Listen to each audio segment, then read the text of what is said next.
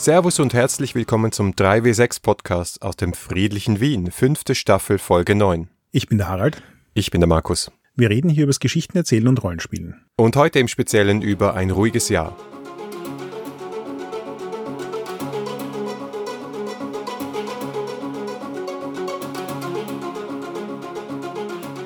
Gut, bevor wir aber über das ruhige Jahr reden, haben wir noch ein paar andere Dinge, die wir thematisieren müssen. Gell? Wir haben einen neuen Patron auf dem Level 2 und das ist Aljoscha Bayer. Herzlichen Dank und herzlich willkommen auch auf unserem Slack. Wenn wir schon beim Patreon sind, wir haben ein neues Patreon-Level eingeführt, das Level 3, Bring a Friend.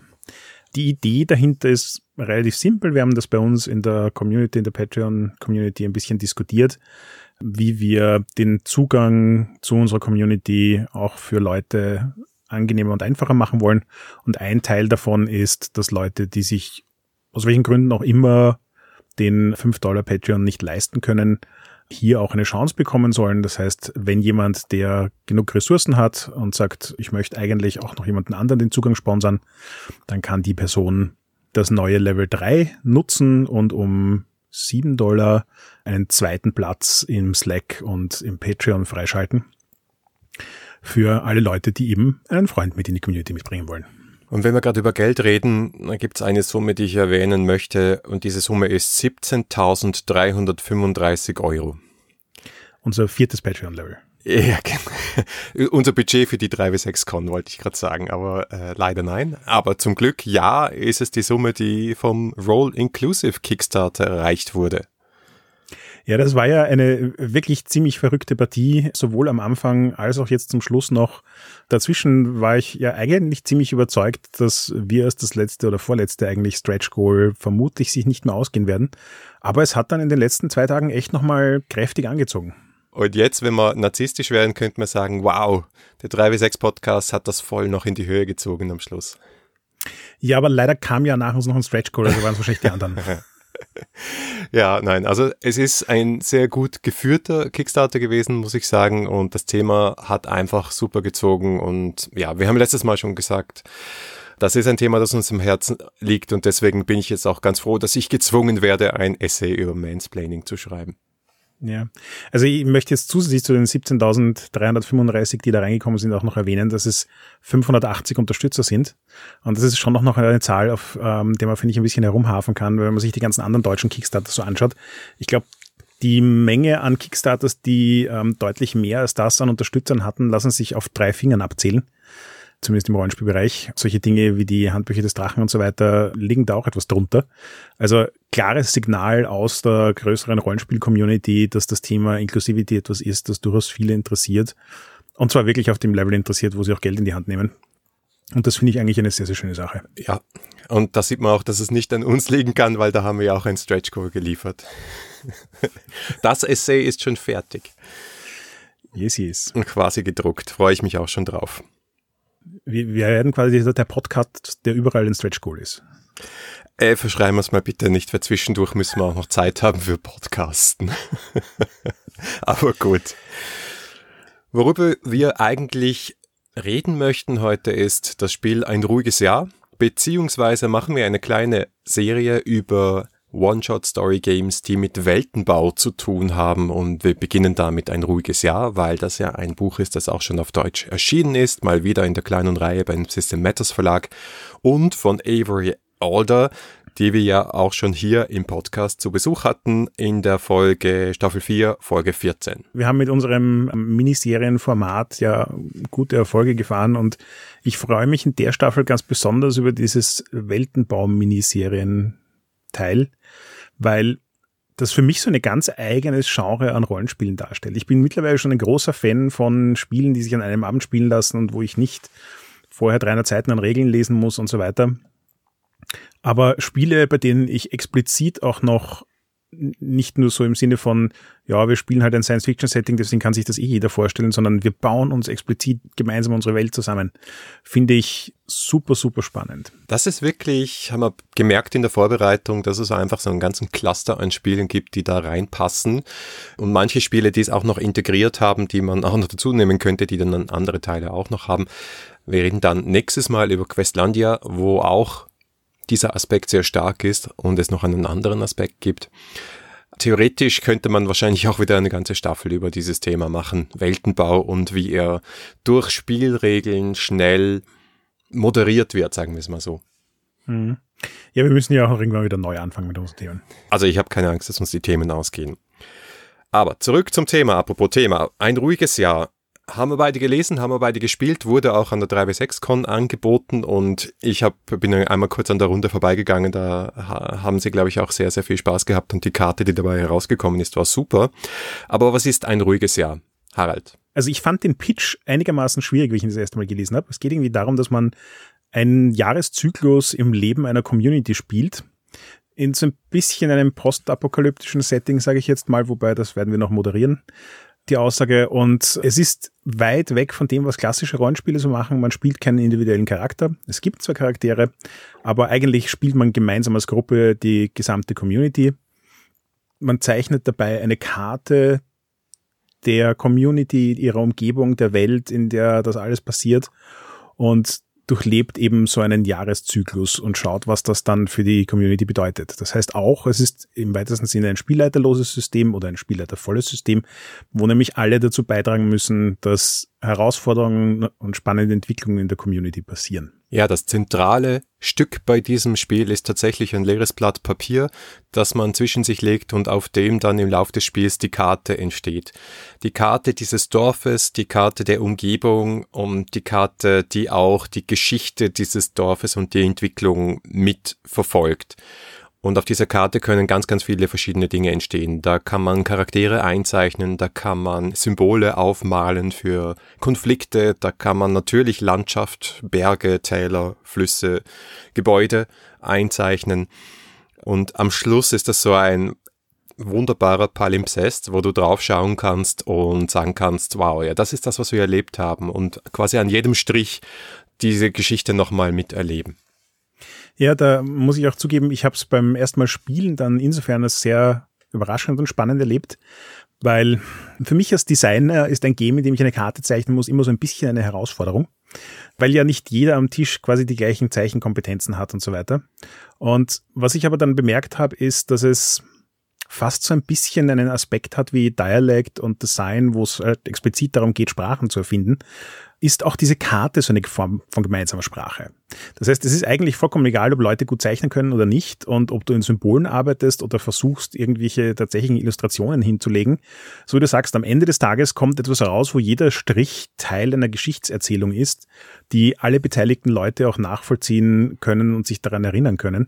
Und das macht spannende, intensive Ergebnisse, weil es nämlich auch gleichzeitig irgendwie nicht gut teilbar ist. Also es ist eine Karte, die für alle, die beteiligt waren, super bedeutungsvoll ist, aber für alle anderen mehr oder weniger gekrakel. Ja, das Lustige ist ja, ich bin am Tisch gesessen mit einer Kalligrafin, einer Informationsdesignerin und einer Illustratorin. Ich war der Einzige, der nicht zeichnen konnte. und trotzdem war es gekrackelt. Also, weißt du, ich glaube, es ist für alle auch klar, dass es die, da nicht ums Kunstwerk geht, sondern ja, ja, um genau. die Symbolik, ja. Ja, ganz genau. Und eben, und bei, wenn du dann bei der Symbolik bist, ist halt eben die Frage, was sind bedeutungsvolle Symboliken? Ja? Weil mhm. eine Kalligrafin andere Symbolik mitbringt als jemand, der aus dem Informationsdesign kommt und so weiter. Mhm. Eben, da musst du dich zusammenraufen und sozusagen was finden, was gute Aussagen für dich als Gruppe macht. Und das finde ich einfach spannend. Gut, aber gehen wir vielleicht nochmal ein paar Schritte zurück und erklären dieses Spiel, weil es ist relativ schnell erklärt, es ist relativ einfach und es ist auch so, dass es ein Vorleseregelbuch ist. Also es ist wirklich Pick up and Play und es wird quasi auch zumindest beim ersten Mal beschrieben, wer was wann vorliest, damit alle die Regeln verstanden haben. Trotzdem gehen wir es kurz durch. Ich glaube, wenn wir es kurz erzählt haben, dann könntet ihr das auch so zu Hause spielen ohne das Buch. Ich würde trotzdem empfehlen, das Buch zu kaufen, weil es auch sehr schön ist. Ja, vor allem auch die deutsche Übersetzung bei System ist wieder sehr gelungen. Ja, absolut absolut. Das zweite Element, nämlich neben der Karte, ist ein Kartenstapel. Also neben der Landkarte ist ein Spielkartenstapel mit den klassischen 52 Karten und diese 52 Karten sind diese 52 Wochen des Jahres. Du separierst dann mal die Farben und weißt und stapelst die aufeinander. Fängst also an mit Herz, das ist der Frühling, Karo ist der Sommer, Kreuz ist der Herbst und Pik ist der Winter. Und die Farben werden halt einzeln gemischt und aufeinander gestapelt und du arbeitest dich dadurch durch den Stapel und wenn du den Pik König ziehst, dann ist das Spiel aus. Es muss auch nicht 52 Wochen dauern, das ist eher der seltenste Fall. Wenn der Pik König gezogen wird, dann kommen die Frosthirten, wer auch immer die Frosthirten sind, das wird nicht definiert, aber dann das, ist das Spiel aus und das ruhige Jahr nach der Katastrophe, vor der Katastrophe zwischendrin ist halt vorbei. Ja, das finde ich eben auch spannend. Äh, ich habe auch eine Variante von The Quiet Year gespielt, die heißt The Deep Wood. Und dass du so quasi eine simple formularische Setting-Information vorgegeben hast, im Sinne von, es ist was passiert, es muss sich jetzt sozusagen die Gemeinschaft wieder zusammenrotten. Sie hatte für ein Jahr Zeit, weil dann wird wieder was passieren. Ist ein super simpler Frame, den du in absolut jedes andere Setting, in jede Zeitepoche und in jeden Konflikt hineinsetzen kannst. Jedes Mal spielt sich's auch dadurch ein bisschen anders. Ja, Setting ist ja auch ein gutes Stichwort, weil du ganz am Anfang auch festlegst, in diesem Rahmen, wo möchtest du spielen, ja? Und das kann einfach Einsatz sein. Wir zum Beispiel haben gesagt, wir möchten gerne am Fluss und bei einem Berg sein. Das hat schon einmal gereicht, um den Anfang äh, zu setzen. Und dann nennt noch jeder ein Detail und zeichnet das in die Karte ein, eben Fluss, Berge, Häuser auf Stelzen war es, glaube ich, noch und der Wald. Und dann hatten wir schon mal die grundsätzlichen Elemente unserer Gemeinschaft, unserer Community. Und dann setzt du noch ein weiteres Element und dann geht's auch schon los. Und das sind die Ressourcen, wo jeder Spieler, jede Spielerin eine Ressource nennt, die entweder dann knapp oder im Überfluss da ist. Das kann sein Wasser, Energie, Schutz, Nahrung, Magie, Sandwürmer. Du einigst dich dann darauf, dass eine dieser Ressourcen im Überfluss da ist und alle anderen Ressourcen, da herrscht ein Mangel. Ja, das fand ich auch einen extrem eleganten Kniff, weil es leicht umzusetzen ist. Jeder kann sich vorstellen, was in dem Setting spannende Ressourcen sind. Und du suchst dir dann eine davon aus, die in Abundance da ist und alle anderen fehlen eben. Und das macht Instant Drama. Ich glaube, das reduziert dieses postapokalyptische Genre auf was ganz, ganz Wesentliches und gleichzeitig hast du einen superschnellen Einstieg ins Spiel, weil nachher ziehst du schon die erste Karte. Und eine Runde schaut dann immer so aus, es ist wirklich so ein bisschen Brettspielmäßig, es geht drei um, wenn du dran bist, ziehst du eine Karte, also die oberste vom Kartenstapel, und dann gibt es eine Tabelle, die nennt sich das Orakel, da schaust du nach, was diese Karte jetzt bedeutet. Das ist natürlich auch ein bisschen eskalierend dann, je länger das Jahr dauert. Die Ereignisse, die da nachher in diesem Orakel stehen, werden immer potenziell schlimmer. Du hast auch immer eine Alternative, entweder das eine oder das andere geschehen zu lassen. Aber dann passieren halt Dinge wie zum Beispiel etwas scheitert, jemand Fremder kommt ins Dorf, jemand verschwindet, eine neue Bedrohung taucht auf. Solche Dinge, die dich halt dazu zwingen, die Geschichte im Laufen zu halten und dass du dich halt nicht nur um dich selber drehst. Das zweite, was du machst, sind alle Projektwürfel um eins zu senken, kommen noch dazu, was das ist. Und das dritte ist, wenn du der aktive Spieler, die aktive Spielerin bist, dann führst du eine Aktion aus und von denen gibt's drei. Dabei kannst du etwas Neues entdecken. Das heißt, das ist die Gelegenheit, sowohl die Karte zu erweitern, als auch Probleme, Chancen oder neue Richtungen für die Geschichte, auch abhängig von dem, was du als Karte gezogen hast, mit in das Spiel einzubringen. Und das ist auch der Hauptweg, wie sozusagen die Karte an sich wächst. Das zweite ist, du kannst eine Diskussion in den Raum stellen, also sozusagen eine Frage stellen und dann darf jeder dazu was sagen. Das wirklich Interessante daran finde ich, dass sozusagen diese Runde an Fragestellen und Antworten drauf geben nicht mit einem Ergebnis endet. Das heißt also, das ist nicht so dieses, keine Ahnung, ähm, wollen wir den Verräter köpfen, ja oder nein? Und dann sagt jeder ja oder nein und dann steht ein Ergebnis im Raum.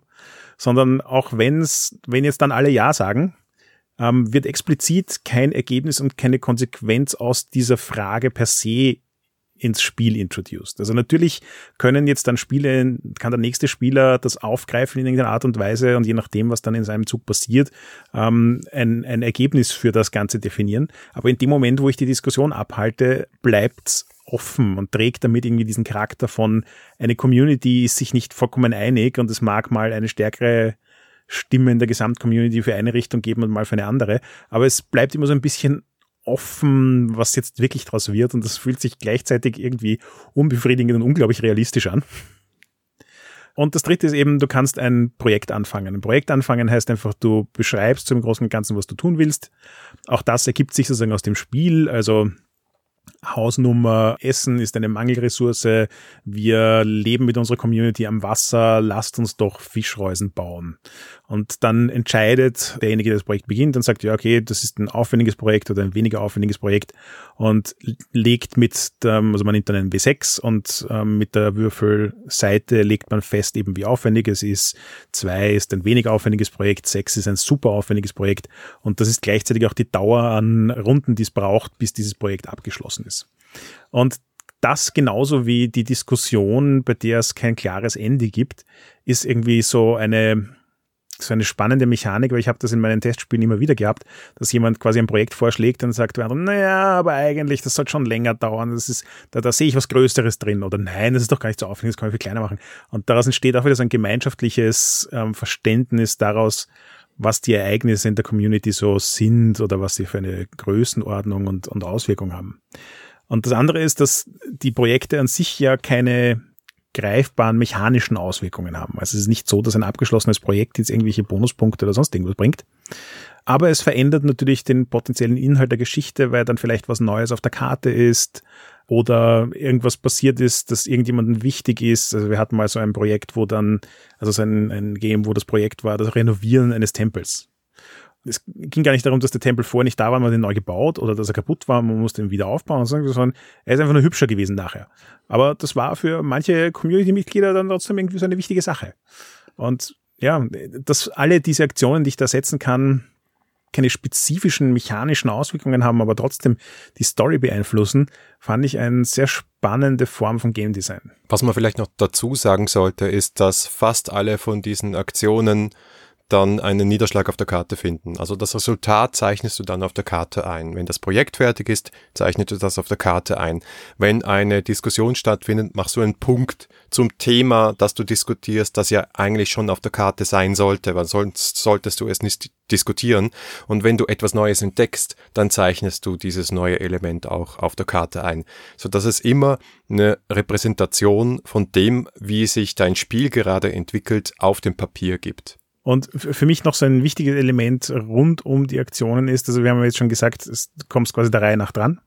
Dann hast du deine Aktionen und kannst dementsprechend, also du ziehst erst die Karte, dann hast du deine Aktion und so weiter. Dementsprechend sind alle anderen Leute gerade nicht dran. Und nicht dran in dem Spiel heißt laut Anleitung eigentlich auch, dass man nicht reden sollte.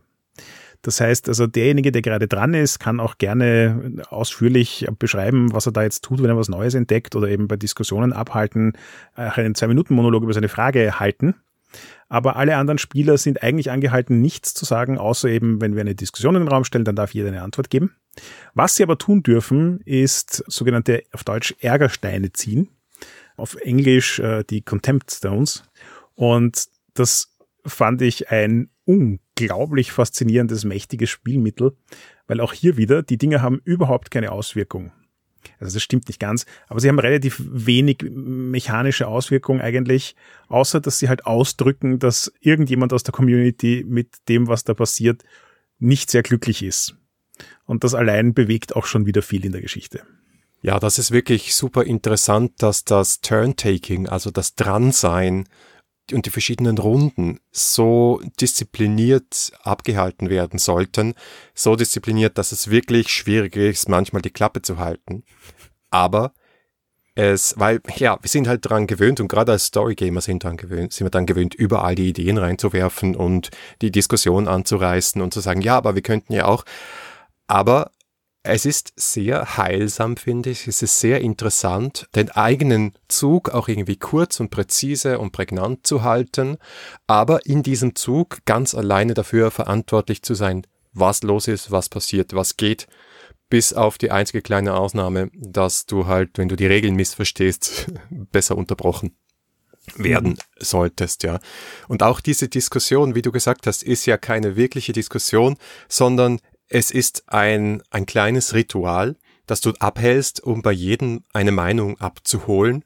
Und dann weißt du Bescheid und dann ist der Zug aber auch vorbei. Ja, wie du gesagt hast. Also man hat zwar darüber diskutiert, aber daraus kommt kein Resultat. Es ist wie ein schlechtes Meeting im Büro, ja, wo es keine Agenda gibt und am Schluss keine Action Points. Ja. Häufig ist das Wort, das du suchst. Ja, okay. äh, keine weiteren Kommentare dazu. Aber ja, sie schreibt ganz richtig im Buch, wenn du so eine Gemeindeversammlung hast, dann ist das Gefühl genau das, ja. Jeder kotzt das aus, was ihm auf dem Herzen liegt oder ihr. Und am Schluss ist man zwar als Gemeinde einen Schritt weiter in der gemeinsamen Findung von einem Konsens, aber man hat ihn noch nicht. Und es gibt auch jetzt nicht den logischen nächsten Schritt daraus. Und es ist auch nicht Demokratie, wo, wo drei Leute aufzeigen und einer sagt nein und dann ist, haben halt die drei gewonnen. Nein, es ist chaotisch, diesen Konsens zu finden. Und das als spielerisch-soziales Experiment ist wirklich faszinierend. Ja, voll. Und das andere, was ich unglaublich sympathisch an dem Spiel fand, ist, dass es in gewisser Art und Weise den introvertierten Spieler bevorzugt, bin ja. nicht ganz sicher, was die richtige Wortwahl ist, aber du hast als Rampensau in dem Spiel einfach nicht viel, was dich bedient. Ja, wenn du dran bist, kannst du versuchen, möglichst viel deiner Zeit zu verschwafeln, aber es bringt dir eigentlich nichts. So wie du sagst, das ist eigentlich das Einzige, was du tust, wenn du für deinen Zug lang brauchst, ist dafür zu sorgen, dass das Spiel lang dauert. Du gewinnst nichts daraus, außer eben vielleicht ein bisschen Zeit im Rampenlicht, aber selbst das ja nur bedingt. Und wenn du so mehr ein introvertierter Charakter bist, der gut damit leben kann, daneben zu sitzen und drei anderen Leuten in einem Vier-Spieler-Spiel zuzuhören und wenn er dann dran ist, einfach staten muss, was Sache ist und das effizient macht und dann geht's weiter, funktioniert super. Ja, es lehrt dich zuzuhören, das Spiel, ja, aufmerksam zu oh sein oh ja. auf das, was die anderen tun und darauf dann zu reagieren und das fand ich super, super gut. Und was auch spannend ist, ist, dass du niemanden spielst in diesem Spiel. Es ist tatsächlich kein Rollenspiel mehr, weil du spielst keine Rolle. Es kommen zwar Charaktere vor, die poppen auf durch die Karten oder weil du sie entdeckst und auf die Karte zeichnest, aber du spielst nie eine Szene mit diesen Charakteren. Du wirst auch keine Dialoge machen, bis auf die Diskussion. Und was du sagst in der Diskussion, ist auch, du, du repräsentierst einen Teil der Gemeinde. Du definierst aber nie welchen Teil. Du sagst es nicht, ich, ich stehe für die Fraktion der Fischer, ja sondern du denkst einfach, das ist so eine seltsame Art von, von Metagame, die da stattfindet, wo du so wie bei einem sozialen Experiment, das steht, glaube ich, sogar so im Buch, ja, dass du hast quasi Gott gleich da diese Gemeinde unter dir und äh, versuchst ein Experiment zu machen. Was würde denn mit dieser Gemeinde passieren, wenn ich jetzt hier ein Rudel Wölfe hineinplatziere? Und das ist so ein bisschen das, der Modus in diesem Spiel. Gleichzeitig versuchst du aber, also du, du switchst so hin und her und das ist auch im Text ganz gut beschrieben zwischen ich versuche das Spiel spannend zu halten und durchaus auch schwierige Elemente zu platzieren und ich versuche aber diese Gemeinde auch durchzubringen durch dieses ruhige Jahr. Ich finde das jetzt gerade total spannend. Alle Runden, die ich gespielt habe, waren hm, weniger erleuchtet. Also was dort passiert ist, ist, dass, weil es alle Rollenspieler sind, sie doch das Bedürfnis hatten, in irgendeiner Art und Weise sich mit irgendwas zu identifizieren. Und damit sich irgendwie so auf natürliche Art und Weise hat jeder quasi einen, einen Teil dieser Gemeinschaft gefunden, den er sympathisch fand und aus dessen Perspektive er dann immer wieder mal beschrieben hat, was passiert, was sich bei denen tut oder wie die reagieren auf irgendwelche Dinge. Bei uns hat sich das irgendwie so ergeben, dass die Leute zwar keine Charaktere spielen, aber sie übernehmen dann so ein bisschen die Patenschaft für bestimmte Teile der Gemeinschaft. Und das hat genauso gut funktioniert eigentlich. Das Spiel bietet eigentlich relativ viel Raum, wie du die Gemeinschaft spielst und wie du dieses Spiel interpretierst. Ja, es ist kein klassisches Rollenspiel mit ich habe einen Charakter und interagiere jetzt mit anderen Charakteren, da gebe ich dir vollkommen recht.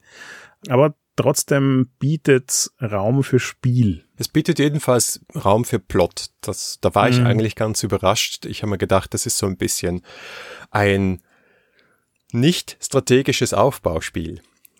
Also so, so, das war dann irgendwie so mein Schluss. Es ist so wie äh, Civilization oder die Siedler, aber ohne die Taktik. Also stattdessen mit dem Fokus auf die Geschichte. So hat sich bei mir angefühlt. Ja, voll. Und das ist aber auch der positive Aspekt dran, finde ich.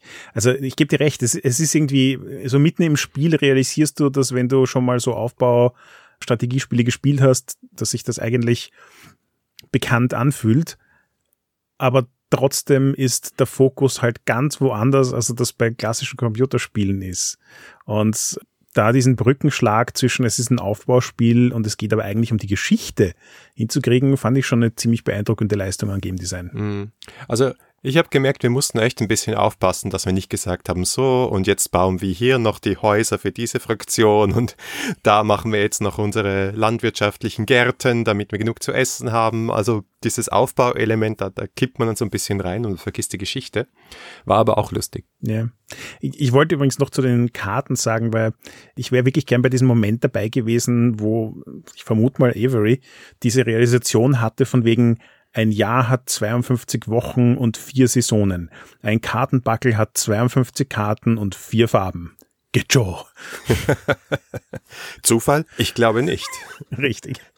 Und das andere, was ich auch super elegant fand, ähm, so wie du gesagt hast, du spielst ja quasi, also nachdem jeder eine Karte zieht und ein Jahr maximal 52 Züge dauert, ist es für das Spiel relativ egal, wie viele Leute mitspielen. Das heißt, das Spiel dauert quasi mit drei Spielern genauso lang wie mit sechs Spielern. Das ist jetzt insofern nicht ganz richtig, weil jeder Spieler, wenn er dran ist, natürlich ein bisschen Zeit braucht, um seine Sachen zu machen. Aber das sozusagen so ein, ein, ein Game Design, das darauf hinausläuft, dass es relativ agnostisch ist, wie viele Leute in der Gruppe drin sitzen und sich das Spiel immer noch ähnlich anfühlt beim Spielen, ist mir auch noch selten begegnet. Wobei ich glaube, es ist für zwei bis vier Spieler empfohlen, oder? Ja, vollkommen. Also ja, steht, glaube ich, sogar auf der Box so drauf und verstehe ich auch, weil es dann am flüssigsten rennt und, glaube ich, vom Dramapotenzial am besten funktioniert. Aber im Prinzip ist im Spiel nichts drin, was dich davon abhält, es auch zu zehn zu spielen. Ein Wort noch zu den Aktionen und der Balance der Aktionen. Da ist ein sehr, sehr wichtiger Abschnitt im Buch, den ich ein paar Mal durchgelesen habe, weil ich glaube, das ist echt wichtig, damit du das Spiel nicht in Anführungszeichen falsch spielst. Jede Aktion hat ihren eigenen Rahmen und du solltest die eine nicht für die andere einsetzen. Also zum Beispiel, du solltest nicht entdecke etwas Neues einsetzen, um deine Probleme zu lösen, à la Deus Ex Machina. Also, hey, hier entdecken wir plötzlich ein Lagerhaus voller Lebensmittel. Hey, wir haben keine Probleme mit Essen mehr. Nein, das macht keinen Spaß und dafür ist die Aktion nicht da. Da würdest du dann sagen, wir bauen ein Lagerhaus und lagern dort Essen ein mit einem Projekt. Und wenn du eben etwas etablieren möchtest, wo du dir unsicher bist, dann mach eine Diskussion dazu und überlass vielleicht der nächsten Spielerin dann dazu ein Projekt oder etwas Neues zu entdecken. Wobei das recht intuitiv durch diesen sehr, sehr gut geschriebenen Text verstanden wurde in unserer Runde es ist, so wie du sagst, das äh, für mich auch jetzt langsam so ein, ein roter Faden, der sich durch alle Avery Elder Games durchzieht. Sie ist einfach wirklich gut im Experience Design ihrer geschriebenen Regeln.